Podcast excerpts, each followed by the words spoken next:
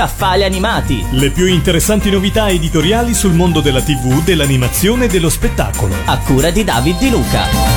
Bentrovati a questa nuova puntata di Scaffali Animati. Esteticamente molto gradevole, senza troppi fronzoli, ma solido, è il saggio di Alessia Martini pubblicato dalle edizioni Il Foglio dal titolo I robottoni dalle corna di Gonagai. In realtà non si parla solo dei robot creati dall'autore giapponese papà di Goldrick, Mazinga e Gigrobot, ma anche di molti altri, tra i quali Gundam, Daitan 3, Daltanius e God Sigma. Si tratta di un volume corposo che supera le 200 pagine e prende in esame il fenomeno robotico nel suo complesso, analizzandone la presenza e l'evoluzione nella letteratura, nel cinema e nel fumetto.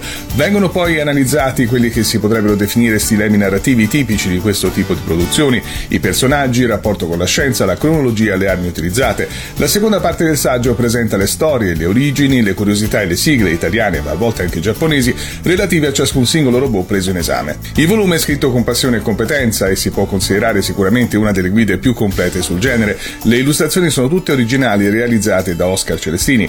Oltre che su Amazon e sui siti che vendono libri online è possibile trovare il saggio nei negozi di fumetti oppure ordinarlo sul sito delle edizioni Il Foglio. Abbiamo parlato di I robottoni dalle corna di Gonagai, curato da Alessia Martini e pubblicato dalle edizioni Il Foglio. Scaffali animati. Le più interessanti novità editoriali sul mondo della TV, dell'animazione e dello spettacolo. A cura di David Di Luca.